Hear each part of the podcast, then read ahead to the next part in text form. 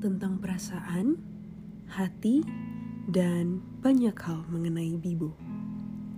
Aku akan berbagi lewat podcast ini, dan aku harap teman-teman bisa menjadikan Bibo sebagai teman menemani hari. Dengarkan terus episode terbaru Bibo is Here only on Spotify.